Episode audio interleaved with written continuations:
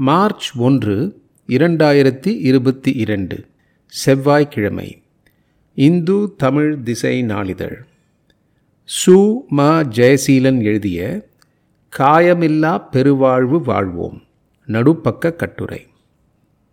தற்கொலை செய்து கொள்ளும் எண்ணம் இல்லாவிட்டாலும் வேண்டுமென்றே தங்களை காயப்படுத்திக் கொள்கிறவர்கள் எண்ணிக்கை அதிகரித்து வருகிறது. அதிலும் பதின் பருவத்தில் பள்ளியிலும் கல்லூரியிலும் பயிலும் மாணவர்கள் முதல் இரண்டு இடங்களில் இருப்பதாக ஆய்வுகள் குறிப்பிடுவதால் நாம் கூடுதல் கவனம் செலுத்த வேண்டி உள்ளது. பருவம் அடைந்த மாணவர்களின் மூளையில் பருவம் அடைந்த மாணவர்களின் மூளையில் ஒரு செயலை செய்வதற்கு ஊக்கம் தருகின்ற செய்த பின் மகிழ்ச்சியூட்டுகின்ற டோப்பமைன் அதிகம் சுரப்பதாலும் சிந்தித்து செயல்படவும் பிரச்சனைகளை தீர்க்கவும் வழிகாட்டும் ஃப்ரீ ஃப்ரான்டல் கார்டெக்ஸ் முழுமையாக வளர்ச்சி அடையாததாலும் பதின் பருவத்தினர் இதில் எளிதில் சிக்கிக்கொள்கிறார்கள் ஆபத்தானதாக இருந்தாலும் தற்காலிகமாக கிடைக்கும் மகிழ்ச்சிக்காக தங்களை காயப்படுத்திக் கொள்கிறார்கள். உடன் இருப்பவர்கள் சிறிது கவனமாக இருந்தாலே இத்தகைய மாணவர்களை கண்டறிந்து சரியான நேரத்தில் காப்பாற்றிவிட முடியும். ஏனென்றால் தங்கள் உடலில் உள்ள காயத்தை யாரும் பார்க்கக்கூடாது என்பதற்காக எப்போதும் நீளமான கால் சட்டை பாவாடை மணிக்கட்டு வரை மூடியுள்ள ஆடையை அவர்கள் அணிந்திருப்பார்கள். காயத்தின் மீது ஒன்றுக்கும் மேற்பட்ட துணியை சுற்றி கட்டு போட்டிருப்பார்கள். காரணம் சொல்ல முடியாத புதிய காயங்கள் அல்லது சரிவர ஆறாத பழைய காயங்கள் இருக்கும். கத்தி பிளேடு போன்ற கூர்மையான பொருட்களை வாங்குவார்கள்.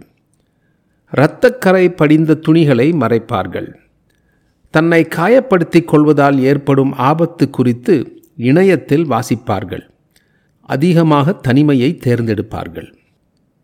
அதிக நேரம் சமூக வலைத்தளங்களை பயன்படுத்துவது சரியில்லாத குடும்ப உறவுகள் புறக்கணிப்புகள் உடல் மன பாலியல் துன்புறுத்தல்கள் மனச்சோர்வு ஆளுமை கோளாறுகள் உள்ளிட்ட காரணிகள் இதற்கு தூண்டுதலாக இருப்பதாக ஆய்வுகள் குறிப்பிடுகின்றன.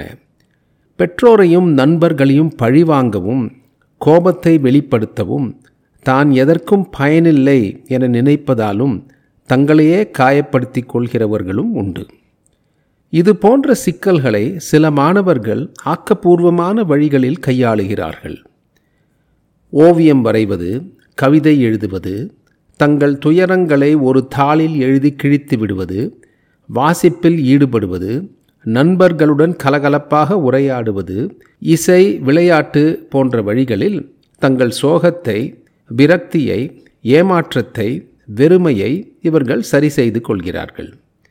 ஒவ்வொருவரும் தங்கள் வாழ்வின் அர்த்தத்தை கண்டுபிடிப்பதன் வழியாக வெறுமையை வெற்றி கொள்ள முடியும் என்கிறார் உளவியலர் விக்டர் ஃப்ராங்கில். இதற்காக அவர் பரிந்துரைத்த மூன்று வழிமுறைகள் பல்வேறு ஆய்வுகளில் நிரூபிக்கப்பட்டுள்ளன. ஒன்று பிறர் நல சேவை. தன்னலமின்றி பிறருக்கு உதவுகிறவர்கள் தாம் உயிர் வாழ வேண்டியதன் அவசியத்தை புரிந்து கொள்கிறார்கள். உதாரணமாக ஆயிரத்தி தொள்ளாயிரத்தி தொண்ணூற்றி ஒன்றில் முன்னாள் பிரதமர் ராஜீவ்காந்தி படுகொலை செய்யப்பட்ட பிறகு அவரின் மகள் பிரியங்கா காந்தி மிகுந்த மன உளைச்சலில் இருந்தார். அவரை சந்தித்த அன்னை தெரசா வந்து என்னோடு சேவை செய் என்று அழைத்ததாகவும் பல ஆண்டுகள் அவருடன் இணைந்து பணியாற்றியதாகவும் அவருக்கு தான் நன்றி கடன் பட்டிருப்பதாகவும் தன்னலமற்ற சேவையையும் அன்பையும் தன்னிடம் அவர் காட்டியதாகவும் பிரியங்கா காந்தி குறிப்பிட்டுள்ளார். இழப்பின் இருளில் வாழ்வை தொலைத்து விடாதிருக்க பிரியங்காவுக்கு உதவியது பிறர் நல சேவை. இரண்டாவது உறவுகளின் மீது கவனம். முற்சாய்வு எண்ணமின்றி மற்றவர்களோடும் இயற்கையோடும் திறந்த மனதுடன் தொடர்பில் இருப்பது பாராட்டுவது அன்றாடம் நாம் செய்யும் செயல்கள் மீது மைண்ட்ஃபுல்னஸ் எனப்படும் மன நிறை கவனத்துடன் செயல்படுவது எல்லாம் பேர் உதவி செய்யும். மூன்றாவது அணுகுமுறை மாற்றம். எதிர்மறை சூழ்நிலைகளிலும் அதில் ஏதாவது நல்லது இருக்கிறதா என பார்ப்பதும் துன்பம் அல்லது கஷ்டத்தை வாய்ப்பாக ஏற்று முன்னேறி மற்றவர்களுக்கு உந்து சக்தியாக இருப்பதும் பலன் தரும். யதார்த்தத்தில் பெரும்பாலான பதின் பருவ பிள்ளைகளுக்கு தங்கள் மனச்சோர்வை உணர்வெழுச்சியை ஆரோக்கியமான முறையில் வெளிப்படுத்தும் வழி தெரியவில்லை. சில ஆண்டுகளுக்கு முன்பு ஒரு பள்ளி மாணவி என்னை சந்திக்க வந்திருந்தார். இறுக்கமான மனநிலையில் இருந்த அவர் தயங்கி தயங்கி பேசினார். திடீரென என்னால் முடியல சார். வீட்டில் அப்பாவும் அம்மாவும் எப்பவும் சண்டை போட்டுக்கிட்டே இருக்காங்க. பள்ளிக்கூடத்துலேயும் நிறைய வேலை கொடுக்குறாங்க. அதனால் என்று தயங்கியவர் என்னையே நான் காயப்படுத்திக்கிறேன் என்றார். நான் மாணவியின் கைகளை பார்த்தவுடன் தொடையில் சார் என்றார். தன்னை தானே காயப்படுத்திக் கொள்கிறவர்களில் உடலை கீறிக் கொள்கிறவர்கள்தான் உலகளவில் அதிகம் இருக்கிறார்கள். தற்கொலை செய்து கொள்வது இவர்களின் எண்ணம் இல்லை என்பதால் பட்டும் படாமலும் தான் ஆரம்பத்தில் காயப்படுத்திக் கொள்வார்கள். மனம் இலகுவாவது போல தோன்றுவதால் ஏற்படும் மகிழ்ச்சியால் சில நாட்கள் கழித்து சற்று கடுமையாக காயப்படுத்திக் கொள்வார்கள்.